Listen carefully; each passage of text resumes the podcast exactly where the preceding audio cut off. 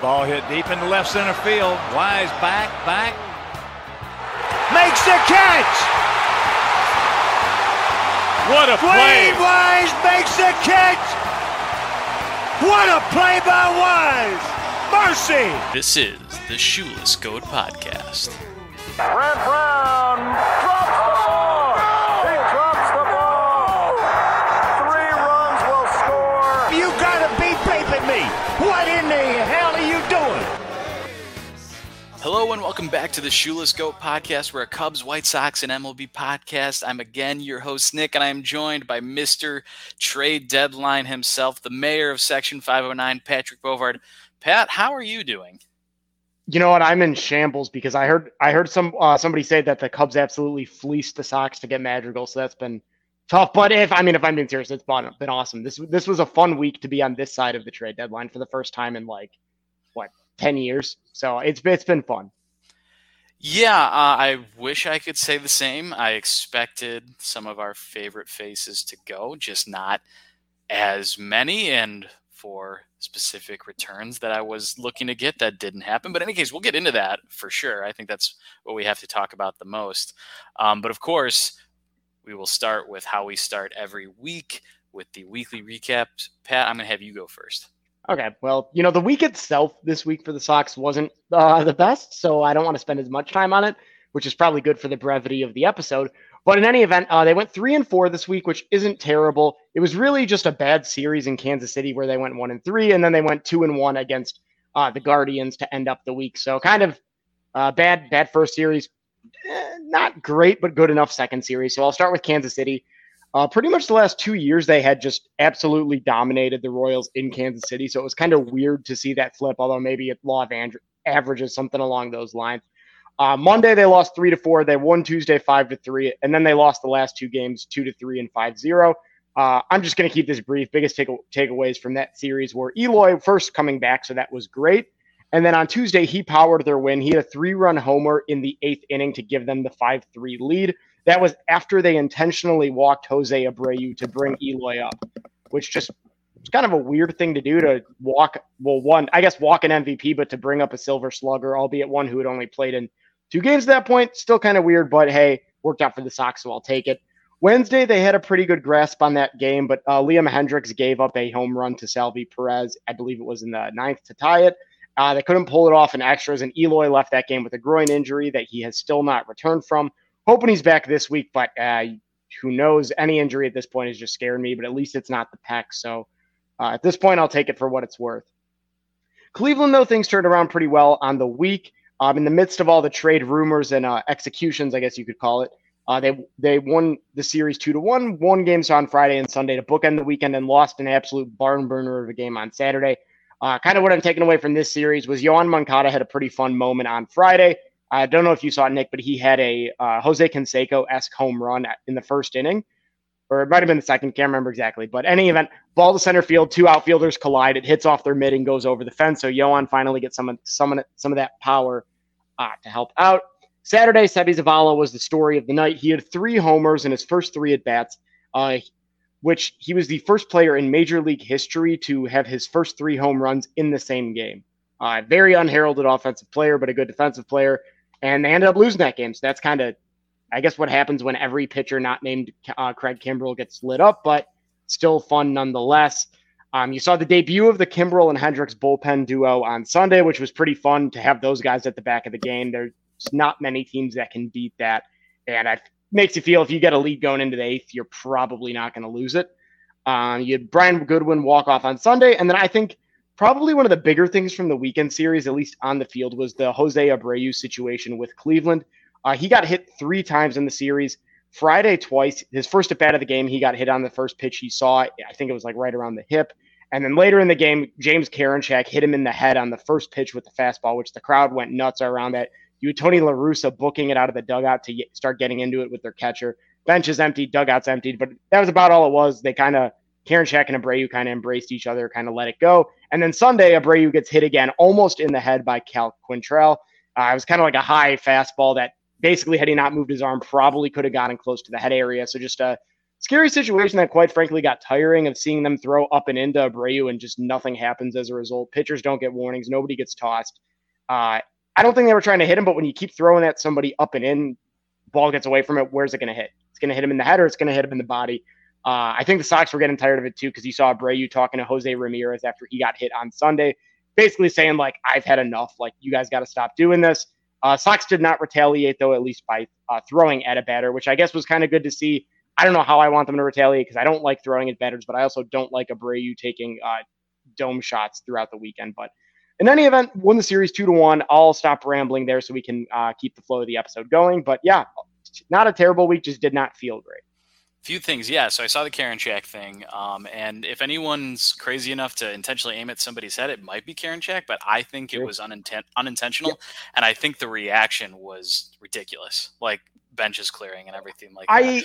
I get it. You have to show some sort of chest in that point in time, but I don't think that changes anything. I think, yeah, I agree. I don't think he tried to hit him in the head. Like, again, that'd be absurd. It's just more like, they were clearly they've been pitching him up and in all season. So when you miss, when you're throwing up and in, there's really only one place for the ball to go.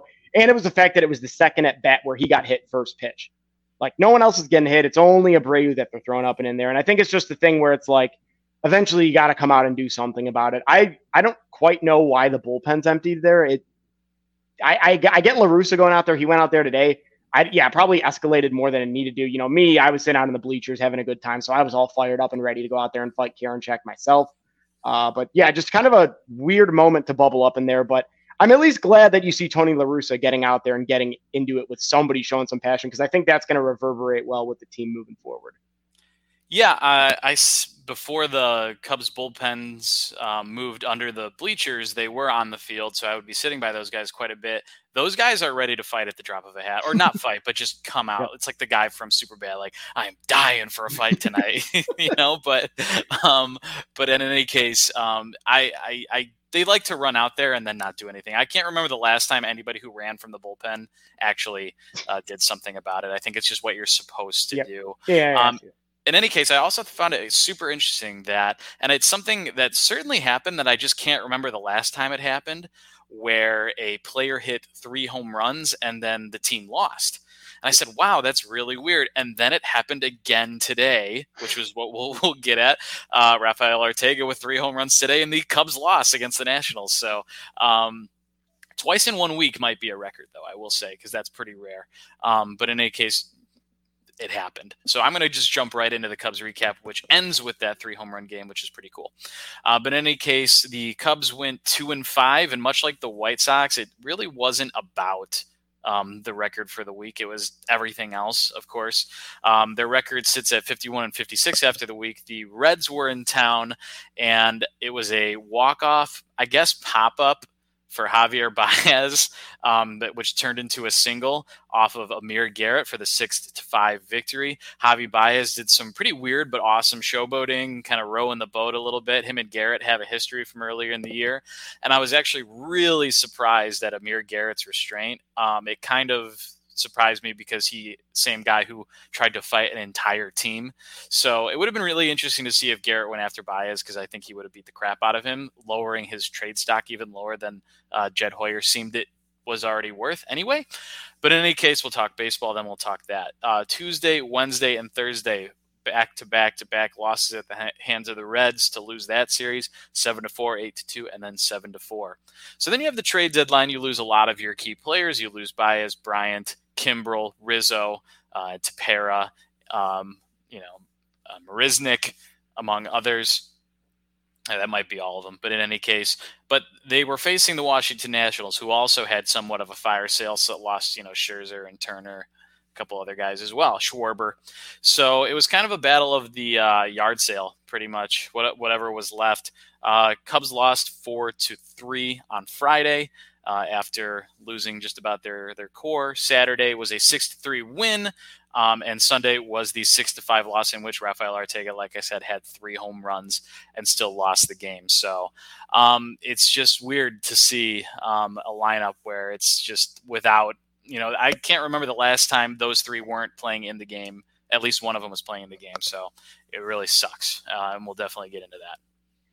I think I saw something about that where the last time the Cubs had a game where none of Bryant, Baez, and Rizzo were on the roster was, I think, 2012. So it's crazy that it's basically, it's a decade. Yeah. No, and most of that was just Rizzo just being out there, and then they drafted Bryant, and then, you know, Baez came up in, you know, 15, 16 times. So yeah, no, it's really bizarre. To I guess, segue. Let's talk trade deadline. We're going to start with my somberness, and then we'll jump to, you know, your jubilations, if you will. But as you know, we had Anthony Rizzo go to the Yankees, and of course hit a home run in his first game. We had Javier Baez, which is one I missed. I was out in San Francisco, and I was checking my phone like crazy, but for some reason had missed the Baez trade. It kind of went under the radar, which was kind of bizarre, actually, to the Mets. And then last but not least, Chris Bryant to the Giants. Like I said, I was in San Francisco, so I was almost expecting to see him on my flight there on Thursday. Didn't happen, a day later.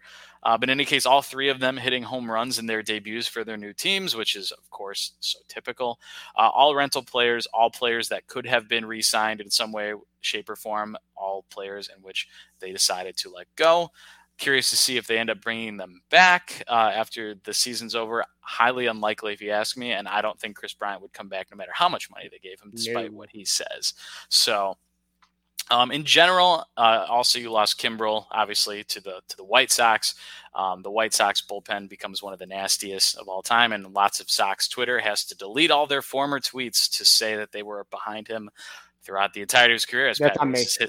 Pat raises his hand, and Tapera too, also going to the White Sox. So you get probably the two of the better pieces of the bullpen. We already talked about Chafin to the A's last week, and Marisnik to the Padres. So he's going to be a nice little defensive replacement towards the end of the game kind of guy.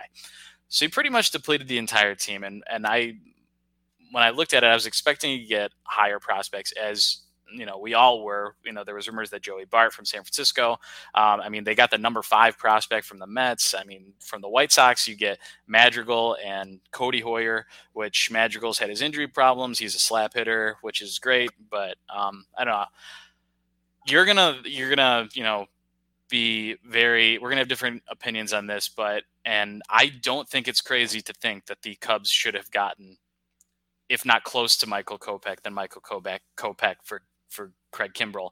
And I know I'm going to get eviscerated for this, but at the same time, that's my thought process. And as I mentioned to you previously, you have to look at a similar trade that the Cubs had, and that was for Aroldis Chapman in 2016. And to do that, they had to get rid of their, I would say, top prospect, Gleyber Torres at the time, just to get a rental player. Now, Kimbrel has another year of control, so I almost think the return has to be more. And what upsets me the most about it is Jed Hoyer was on the – I mean, he was on – they were both on the right side of the trade because the Cubs won the World Series, but he was on the – if in a vacuum, the losing side of the trade. So he saw what had happened, and then he took it on the chin again with the White Sox. With another year of control, you could have tried this again next year. For a rental Kimbrel, right? But instead you took guys that the White Sox were very okay giving up. So I would have said Crochet maybe. I was going to say shoot for Kopech. If not, hold on to it or see if you get a better offer. Yeah, I think regardless of whether or not it's ridiculous to give up Kopech, I think the thought the White Sox had going into the deadline in general is that they were not going to give up somebody that they needed to contribute this year, and they 100%. There's no way they win this year without Michael Kopech or Andrew Vaughn. I don't really want to talk about Andrew Vaughn here, but without them on the team, they're not as good of a team this year. Nick Madrigal's hurt, so he's not helping you this year. I said so. I think he was number one. Like if they're willing to take him, right at great player. I'm not gonna go Steve Stone on him like he did on the score yesterday and eviscerate the guy, but he he is what he is. He's a good player. He's not, I don't think, ever going to be a star that develops unless he develops power. What he's going to be is a guy that needs to hit .320 plus to be a, like I would say, star quality MLB player, which is just really hard to do in this day and age. Makes a lot of contact, but at a time that can be, kind of a detriment if you're just poking the ball out. Not as good defensively as I would have thought, but I mean, that could just be a timing thing. But overall, I think if you're the White Sox, you traded probably an MLB ready guy that has the lowest ceiling out of anybody that you could have theoretically dealt. When I heard the trade went down, I thought it was going to be Crochet was my thought.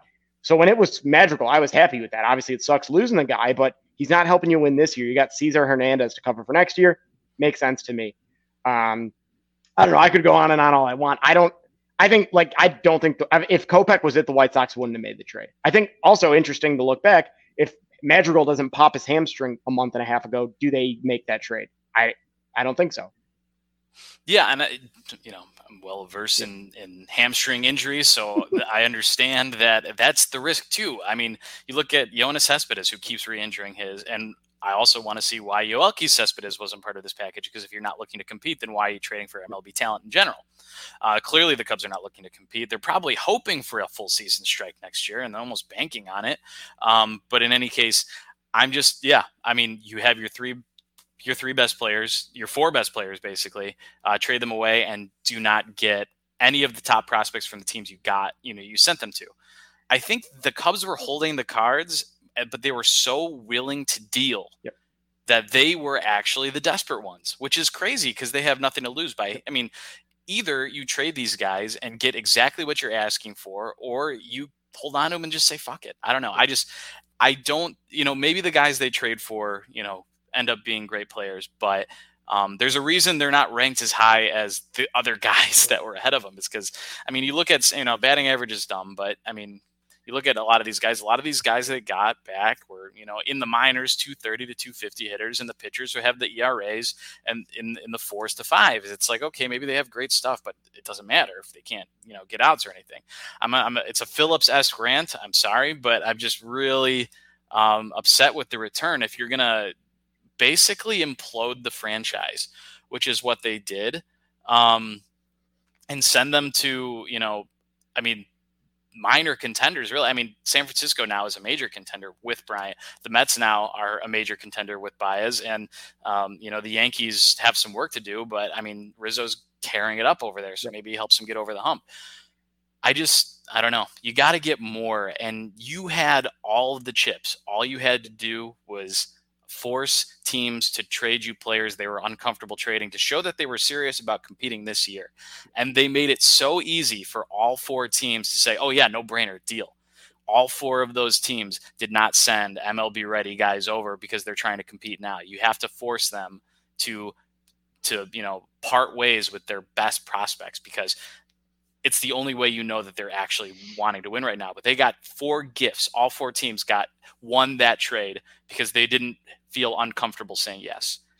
Yeah, I'm not a big prospect guy, so I don't know, the San Francisco guys, I don't know what they project to be. I did a little bit of looking on the other ones. The collection of talent they got back, it's weird to me, I guess. Because you have, from the White Sox, you got Nick Madrigal and you got Codi Heuer. Nick Madrigal, like I said, don't think he'll ever be a star, but he could very well be a guy that can play second base for you for 12 years because the skills that he does have, I would say, tend to age well. He's not going to rely on super quick bat speed or, above average burner speed in the field, but it plays, and he could be a good piece of a good contributor on a team like you saw this year when he was batting ninth for the White Sox. Codi Heuer, I think, has a high ceiling, real good sinker, nasty stuff, kind of struggled a bit this year, but he was lights out last year. But then you look the Mets, they got Pete Crow Armstrong, who was a first-round pick out of high school last year.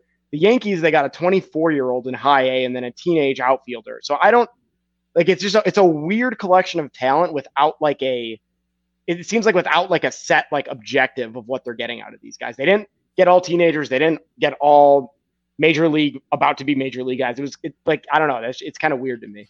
It just feels like they didn't counter offer. Yep. I feel like they just took whatever the team was like. Yeah, I feel like all of these teams, all four of the teams, probably could have sent them worse prospects, and the Cubs still would have said yes. And that's what bugs me. And, even more so, Theo wanted no part of this, which is why he got out when he did. Just like he did in Boston. Yeah, exactly, right? Yeah. So, I don't know. I think that we're just seeing that Jed and Theo, I guess they're both just, not good negotiators. That's, two to two and a half trades in a row with the White Sox where they're on the wrong side of it alone, let alone all the other trades that they've made too. So end rant, I guess. But it's a real bummer to see those guys not in the uniform. Did I want them to kind of clean house a little bit? Yeah. I think it was kind of like when the White Sox traded Quintana, Sale, and Eaton. It's like, well, why couldn't these guys win together? I think that's the same thing, right? But now these guys are all going to be stars on other teams. So it begs the question, why couldn't they win in Chicago? Which they did, but they should have won more. Which really proves that a World Series is really really special because even those same guys can not do it again for like 5 years in a row, you know? Here's something I'd like to get your take on, because I think we kind of talked about this in our group chat last week. And for me, when I saw the Rizzo trade, I thought, guy who's been with the team basically for a decade, kind of like the, you know, like the captain type guy, kind of paralleled to me, Jose Abreu with the White Sox. Although I don't necessarily think the fan base holds, the Cubs fan base holds Anthony Rizzo in the same light as White Sox fans do Jose Abreu. It just like for me. So for me, that was like, wow, they're like selling this guy off for, I mean, I saw a 24-year-old in high A. The minors are weird this year with the pandemic, but I guess kind of with that in mind, of the guys that are traded, who do you think is someone you would have wanted to play with the Cubs their whole career? Like, I guess which one hurt the most? Baez, 100% Baez, because I think they already fractured the relationship with Bryant. So either unless you signed him to more than he's worth, he wasn't going to stick around. Rizzo, I think I disagree with you. I think Cubs fans hold Rizzo in a higher regard than White Sox fans hold Abreu, simply because they are willing to put up with his bad play and still call him like the great, you know, like the best player we have, right? I mean, for the last, 3 years, he was a 271, I think, career batter with the Cubs, but a lot of that came early on in like 2013, 2014 of hitting, closer to 300. And then he's been like a 235 to 245 hitter the last 3 or 4 years, but still everyone's like, put a C on his chest. He's the captain, sign him forever, this kind of guy. I was okay with the Rizzo thing. I just thought I thought they were going to keep him just because he's what puts asses in the seats. Yep. I think that's why. So the one I'm most upset about is Baez, 100%, because I thought that, as I talked about last week, I thought he was going to be the only one to stay. I mean, they've been so high on Miguel Amaya in the minors to be our next catcher that I just figured that Contreras was going to be gone too. So I don't know. Yeah. If that answers your question, one, Baez, and two, the Rizzo thing. Yeah, I think that makes sense. Because I think, like we had talked about, Baez is like the guy where it's like, if you want, I mean, I think Rizzo, he is the kind of the longer track record, but I think if you want an exciting player that people will still watch, Baez is the guy. May not, he has had some down years, but still like he's liable's not the right word. He has the potential to basically do something special on any given night, which, is important when you're in a rebuild, because if you don't have guys like that, nobody's going to show up. But he's the most exciting player in baseball, if you ask me. Not the best player in baseball, obviously. There's way better, but a lot of the way better players are just boring. So you've got basically him and Tatis and Vladdy, who are like always super exciting and super into it. And then, so to send him to New York, which the Mets are technically a Cubs rival if you ask any of our dads. So that was that was bad too. George Anton, very upset. I'm sure Jim Norland also very upset that Javier Baez is a New York Met right now. Yeah, it's trust me, coming out of this side of the being out of the. I mean, although the guys the Sox fire sailed a few years ago were never part of a winning team, I feel where you're at right now, and I do not envy that position. For sure. Okay, let's get one of us happy now. Talk to me, Pat, about your thoughts on the White Sox at the deadline. I think they killed it. I mean, obviously, you can always do more with trades. Like, I mean, you could be the Dodgers trading for Max Scherzer. You can always do something over the top. But what the White Sox did was they addressed what they needed. They set themselves up for success this season and next with the guys they ended up getting.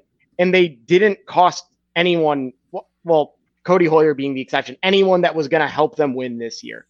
And while like Codi Heuer is a good piece for the bullpen, when you have Craig Kimbrel, Liam Hendricks, Garrett Crochet when he's on, Michael Kopech, Aaron Bummer when he's on, you don't need Codi Heuer in the bullpen. Like that's very expendable. I remember when the trade first went down, I thought it was going to be Crochet, but the thought of Madrigal crossed my head because of Cesar Hernandez, who they got from Cleveland, which, I mean, I'm just going to step back for a second and think of how Cleveland in second place right now, albeit by nine games, sent their leadoff hitter to the team that is leading them in the division for basically a double-A starting pitcher. Kind of funny to see how that works nowadays, but in any event, Cesar Hernandez, who's a left-handed bat with power, not about an average league hitter, Gold Glove defensive player, bats left-handed or switch hitter, and has an option for next year. Second base is covered now, so they don't for the next 2 years. Second base is covered. Craig Kimbrel is here for 2 years, and I honestly don't know Tapero's contract. I think it's 1 year. I think he's a rental. Okay, I could be wrong, but I think he's a rental. They gave up peanuts for him, so it doesn't really matter, but. I mean, the things they needed was they needed a second baseman because you can't go into the playoffs with like Luis Garcia being an everyday player. I don't think you can do that. And they had Andrew Vaughn playing second in Kansas City this series because of the injuries like that. You can't do that. So they addressed that. They got a power bat, which is something they need. Hernandez is now tied with Abreu for the team lead in home runs, which makes no sense at all, but it is what it is. And the bullpen, I mean, I don't even think it's arguable. They have the best back end of the bullpen in Major League Baseball right now. Easily. Hall of Fame closer in Craig Kimbrel, Liam Hendricks, who's arguably the best reliever in baseball the last 2-3 years. And, I mean, had he had a longer track record, maybe a Hall of Famer. But two guys, not only that are dominant, that miss bats like crazy. They're both striking out over 13 per nine this year. It was a dream deadline. And, I mean, Madrigal hurts, but you didn't have to give up anyone with immense star power like Michael Kopech or Andrew Vaughn to do it. And, yeah, Kimbrel's around next year. So I know I'm going around in circles with how I'm talking about this, but I think if you were going to draw up a perfect deadline for the White Sox, this is about as close as you could have gotten in a realistic scenario. And it really got to that point with the Kimbrel trade. It was a nice deadline before him, and it really got over the top with Craig Kimbrel. I'm glad you highlighted their Hernandez thing. I wanted him to be a Cub for the last couple of years now because of the way he tore it up in Philly.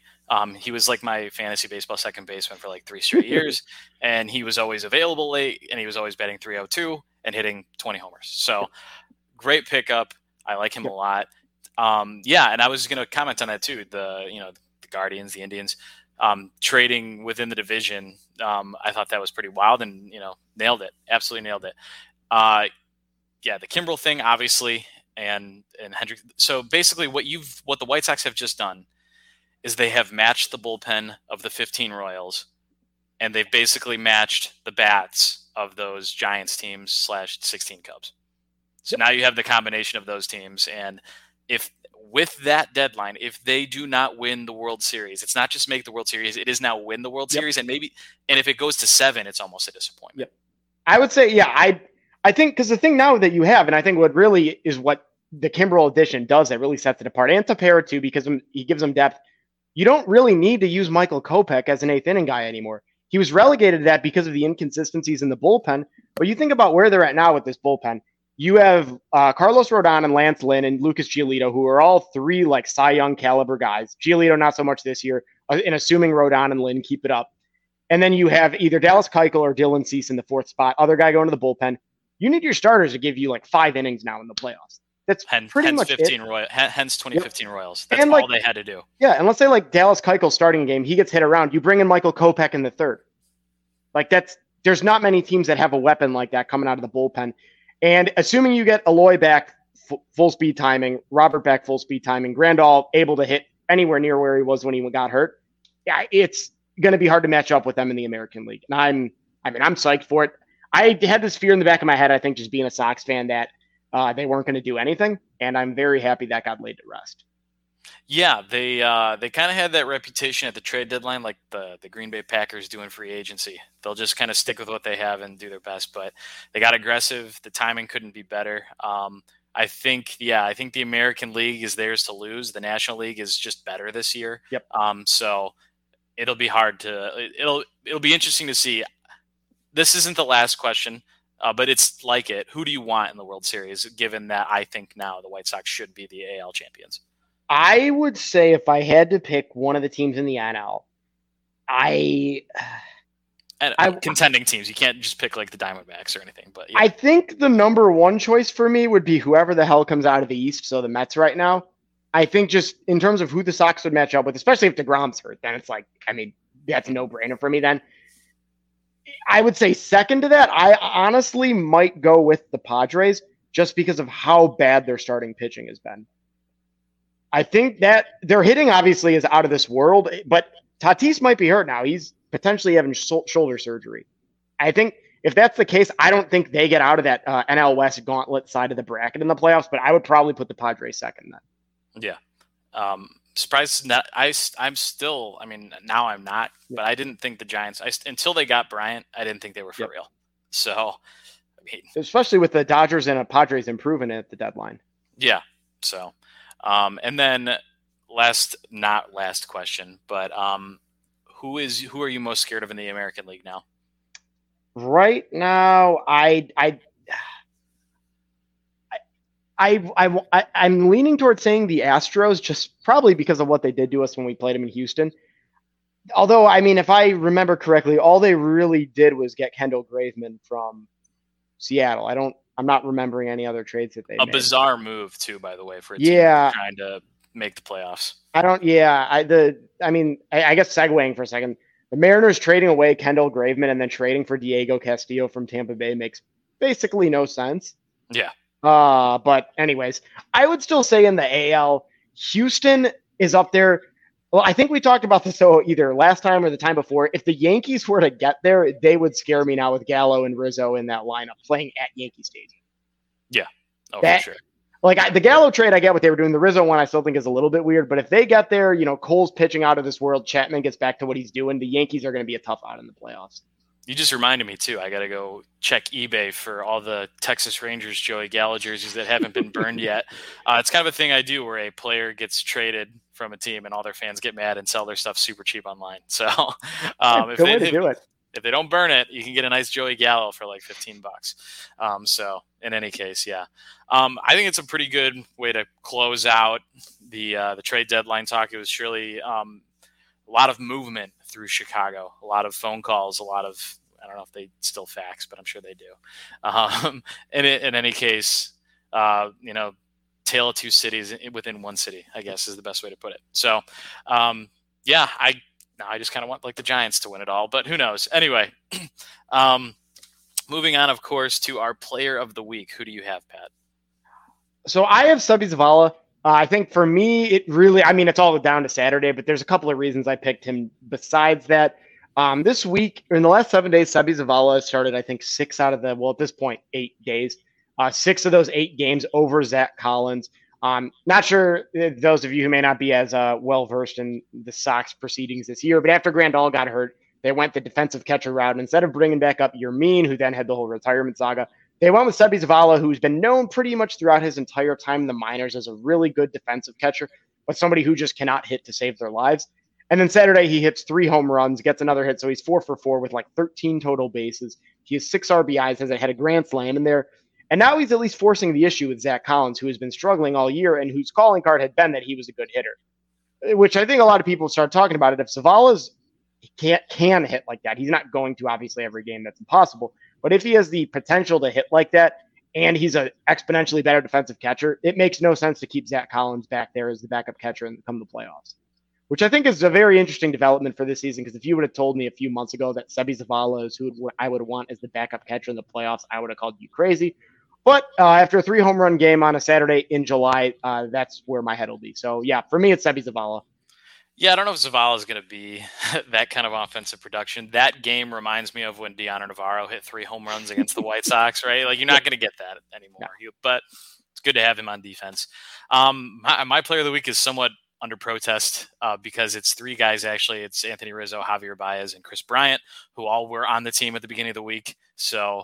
and now they're tearing it up with their new teams. And we've talked about that, and we'll leave it at that. But Rafael Ortega, honorable mention for the same reasons. 3 home runs and a loss. Love to see it. This is like Victor Crumb catching the golden snitch against Ireland and still losing the game. Hate to see it. Wow. Yeah. Okay. Anyway, we know after that segue, we're going to have to I'll have to go first now based on the way my LinkedIn player profile thinks and probably hates Harry Potter. But in any case, LinkedIn player profile is when we go through the lives of a former Cub, former White Sox, and using their LinkedIn as a primary source. Maybe it'll invoke some fun memories. Pat knows who my guy's all about because we talked about it before the show. But my guy is Sean Boskie, spelled Boskie. He was a Cub from 1990 to 1994, that 94 season being the strike season where clearly the Montreal Expos were the favorite to win the World Series. But in any case, he started his career with Chicago Cubs, then went to Philly, Seattle, the California Angels from 95 to 96, Baltimore Orioles, and the aforementioned Montreal Expos. He was a pitcher with a 49.63 career record, 5.14 career ERA, and 494 strikeouts. couple interesting facts about him is that Boskie made his major league debut in 1990 versus the Astros. He pitched a 5-hit complete game while collecting 2 hits himself. So clearly that was might have been the peak of his career based on his stats alone. And then interestingly enough as well, on September 6, 95, Boskie was the starting pitcher when the Angels played the Orioles on the evening that Cal Ripken Jr. broke Lou Gehrig's consecutive games played streak of 2,130. Ripken hit a home run off Boskie in the fourth, making it that much more exciting. And Ripken's third game in a row in which he hit a home run. So he ran into a hot Ripken ready to break a record. In any case, he retired from baseball in 1998. So we'll hop over to his LinkedIn where things got very exciting for him. So we'll start actually at his career section. It just says professional baseball player from 1986 to 2001. So there's definitely some minor league stints after the MLB retirement. He stuck around a little bit. And then he took a different route, a pivot, if you will, towards conservatism and faith. He was the VP Field Development for the Alliance for Defending Freedom, which is for 10 years actually So ADF is a servant ministry building allegiance to keep the door open for the spread of the gospel by transforming the legal system and advocating for religious liberty, the sanctity of life, and of course, marriage and the family. Then he switched again to the head of investor relations for Pure Flix. He started making movies about his love of Christianity. It says Pure Flix Entertainment strives to impact the global culture for Christ through media. He switched again after 6 years of doing that to be a partner in Pinnacle Peak Pictures, so Triple P, a little tough there, in Scottsdale, Arizona, doing the same thing. So if you read his LinkedIn description, doesn't talk about baseball. All it says is, I have the privilege of coordinating communication as investors and reinforcing the relationships that provide the financial resources for Pure Flix produce, distribute, and acquire Christ-centered movies for the sole purpose of changing our culture for Christ. Since Hollywood has played a major role in shaping our current culture by controlling most of the media we experience today, I couldn't be more enthusiastic about helping deliver relevant storytelling of a higher calling in life so that more people will receive and hope of knowing God! Does this guy know how to party or what? Anyway, Sean Boskie, not the usual LinkedIn player profile, but an interesting one nonetheless, and a guy who follows what he believes. You can't knock a guy for doing that. Anyway, any thoughts there, Pat? I think, and I'm going to go out on a limb here. We're going to have a couple firsts this week as a preview of my LinkedIn player. I think he is the first moving picture mogul we've had as a feature, so that's pretty interesting. We've definitely had a couple guys move into acting, but not producing and directing and stopping the corrupt media. He's checking all the boxes right there. He's got it covered. All right, Pat, now that we've had so much fun talking about that, who is the White Sox LinkedIn player profile this week? Yeah, I got a lot to live up to here. So I'm going to, obviously we'd have to dig back through all the episodes to figure this out for sure, but I'm willing to say that I am having our oldest or most long ago career as the honoree for our LinkedIn player. And I'm going with Ron Schuler, who is a player for the White Sox in 1978 and 79, the White Sox GM for most of the 90s. And he was an assistant GM for the Cubs in 2003 and 2004. So he has made his way around town a pretty good amount. So I'll just get into his background a little bit for those of you who may not know or may have forgotten. He was picked in the 12th round of the 1966 draft by the Pirates. Never signed a contract to play, and then was taken by the Braves in the 3rd round a year later. So he, definitely improved his stock. His Wikipedia page also says that he threw a no-hitter in Double-A, which makes me think that he wrote that in there himself, because who the hell else would know that? Bounced around the major leagues a lot. Played for Atlanta in 72 and 73, Philly from 74 to 76, Minnesota in 77, and then the last stop on his career was with the White Sox in 78 and 79. He had a pretty unremarkable major league career. He won 40 games, lost 48. He had 11 saves, and with the White Sox, he had a combined -1 WAR in those 2 years. So never really that much of an above-average player at all. I think his best year WAR-wise was like 1.8, so like right around league average. But in any event, probably most of what he's remembered for is what he did after he was done playing. He was the pitching coach of the White Sox in 1979, and then was there through 81. In 82, he moved on to Oakland to be their pitching coach, went to Pittsburgh. And then a little bit later after that, he worked in Oakland with Sandy Alderson and then became the GM of the White Sox in 89, where he would stay for most of the decade. Somewhat successful decade there, I guess you could call it. 1993, obviously, they made the playoffs. 94, they probably would have. And then he built most of the team in 2000 before he stepped down and handed the reins off to Ken Williams. Like I said, went on to the Cubs in 2003, bounced around a little bit after that, and I believe his last stop was in 2009 with the Nationals as a special advisor. So looking into his LinkedIn now a little bit, he has all of his major league stops there with the Braves from 67 to 73. He's got his height, weight, where he's from. First, he also notes he was the first player in the 1967 draft to be signed. Had a fine rookie campaign with the Braves. This is all his writing, not mine. In 72, ranking second on staff behind Phil Necro in ERA. His best game in the minors was a 2-0 no-hit 9-inning victory for Shreveport versus San Antonio. With the date on there, he has it on his LinkedIn that he was 21-5 in American Legion baseball. Love it. That's okay. That's surprising. Goes through the rest of his major league stops, so I won't go through all of that. Oh my God, I just saw this for the first time. For his time with the White Sox, he has a PDF file that is how he performed against Hall of Fame players in his career. So it's literally just a clipping from Baseball Reference of like stats against Johnny Bench, Tony Perez, Willie McCovey, Lou Brock, who hit 429 off him, absolutely smoked him. Rod Carew hit 750 off him. So I don't know what the purpose of this document is, but it's on there if you ever want to see. After that, yeah, like I said, pitching coach for the Pirates. He's got on there 9 years with the A's as a pitching coach and an assistant GM. And then the White Sox as the senior vice president and GM basically has all of his accomplishments there. Longest 10-year GM in the AL at one point, .527 winning percentage with the White Sox. Talks about hiring Jerry Manuel.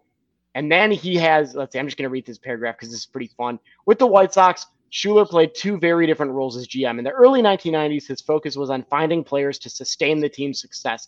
Later, he helped develop an organization from the inside out with a deep pool of young talent. The White Sox were named Organization of the Year in 2000 and featured the Player of the Year in pitcher John Rauch. I don't think that's true. There's no way John Rauch was the MLB Player of the Year. But anyways, he talks about the veterans that he signed: Jim Abbott, Harold Baines, Elmer Bell, Ellis Burks, Mike Devereaux, Charlie Huff, among others. I see Jose Valentin in there. After that, went to the Cubs 03 to 04. Senior advisor to the GM with the Cardinals, senior advisor to the GM with the Giants, and finally a scout and assistant GM for the Nationals and the Orioles. So after all of that, I think that's really all there is to talk about there. I don't want to hold on anymore, but kind of an interesting LinkedIn there. Definitely like showing your stats against Hall of Famers is kind of a weird flex when you are not that good of a major league pitcher, but hey, you teach their own. You got to own it. He's probably why partly why Derek Lee was a Cub. So that's right around they signed him. So bringing it all together. And speaking of bringing it all together, one thing. I forgot to mention this, which that's on me. Funnily enough, and I think it really is a good time to bring it up now. He was the White Sox GM when they made the white flag trade back in 1997, which for those of you who may not remember, they traded away. They traded away Wilson Alvarez, Danny Darwin, and Roberto Hernandez to Cleveland. Basically, it was like a give-up trade. They traded away a bunch of players for prospects to Cleveland, with Reinsdorf saying, anyone who thinks we can catch Cleveland is crazy. Kind of a thing that I think has scarred White Sox fans for a long time, and he was the architect behind all those trades as the general manager, so I definitely an apt time to bring that up. Yeah, everything changes and everything remains the same. Brutal. I think this would qualify for a white flag trade as well, even though they are not really in the race for the division. But in any case, white flag to the what would have been dynasty. In any case, now we are safe to wrap up this episode. Went a little longer than expected, but you had to expect that with the trade deadline and all the big news that was happening. In any case, we will end the episode like we always do. This is probably one of my favorite questions I've ever come up with. Oh, boy. So here you go. Pat has not heard it before. It is... Game 7 against, doesn't matter, World Series, Milwaukee Brewers, let's say, or New York Mets or whoever. Who closes out the last inning with a one-run lead? Craig Kimbrel or Liam Hendricks? They're both fresh. Okay, so assuming they're both fresh, I would lean towards Hendricks. Kimbrel's been there and done that. You don't have a bad option. This is really just like flip a coin, and I don't really care what side it lands on. I'm going to go with Hendricks just because I love the edge he brings, and I think that's probably the biggest difference. Besides Kimbrel obviously having the longer track record, better overall career, Kimbrel is basically, and I think they pointed this out on the broadcast today, is like the steady hand kind of doesn't really show much emotion out there on the field, goes out there, does his bird thing, throws the ball, strikes people out. Hendricks is a psychopath. He's out there like screaming, yelling about everything. I don't think you've probably not seen it, but now when he comes in from guaranteed rate field, they freaking turn all the lights off. They play his intro music and they have the freaking spotlight going around the field as it blasts. I love the edge he brings. Like I said, you can't go wrong, but I'm going with Liam Hendricks mainly because I think he is the type of like crazy person you want out there to close out the game. So I'm going to go the opposite, and my rationale is exactly the opposite. Is that I think in a game one scenario and a game two scenario, you do want that psychopath out there. You want him to set the tone for the rest of the series. In game seven, you want the steady guy. You do not want emotion to be part of it at all because it is the most emotional moment in the entire season. In fact, in the entire careers of guys. For example, the Cubs brought out Aroldis Chapman. They used him up too much, so the ninth inning was, and of course, or not the ninth inning, but the 11th inning or 10th or whatever, in Game 7. And Carl Edwards Jr. comes out, kind of an emotional pitcher, couldn't get it done. So you bring in Mike Montgomery, and he gets, the rest is history. Ground ball, Bryant, now Giant, and Rizzo, now Yankee, to end it. So I think you want the steady Eddie in there, but it's a good problem to have. Let's just put it that way. I agree with you on that. It's much better than like where their bullpen was at a few years ago or like 2 days ago. Yeah, for sure. All right. That concludes our episode, Pat. Thank you so much. I know it was an exciting one for you. You can listen to these podcasts on Spotify, Apple Podcasts, or the website's on chicago.com. We're going to start turning out a little bit more content. We've been saying that the last couple of weeks, but in any case, all I could say is buckle up, Cubs fans. It's going to be tough for a little bit, but we'll be back. And you know how patient we are. So in any case, all I can say is go Cubs, go White Sox, go MLB. And of course, Yadi Molina is not a Hall of Famer, even if John Lester is the one throwing pitches to him. Have a great week.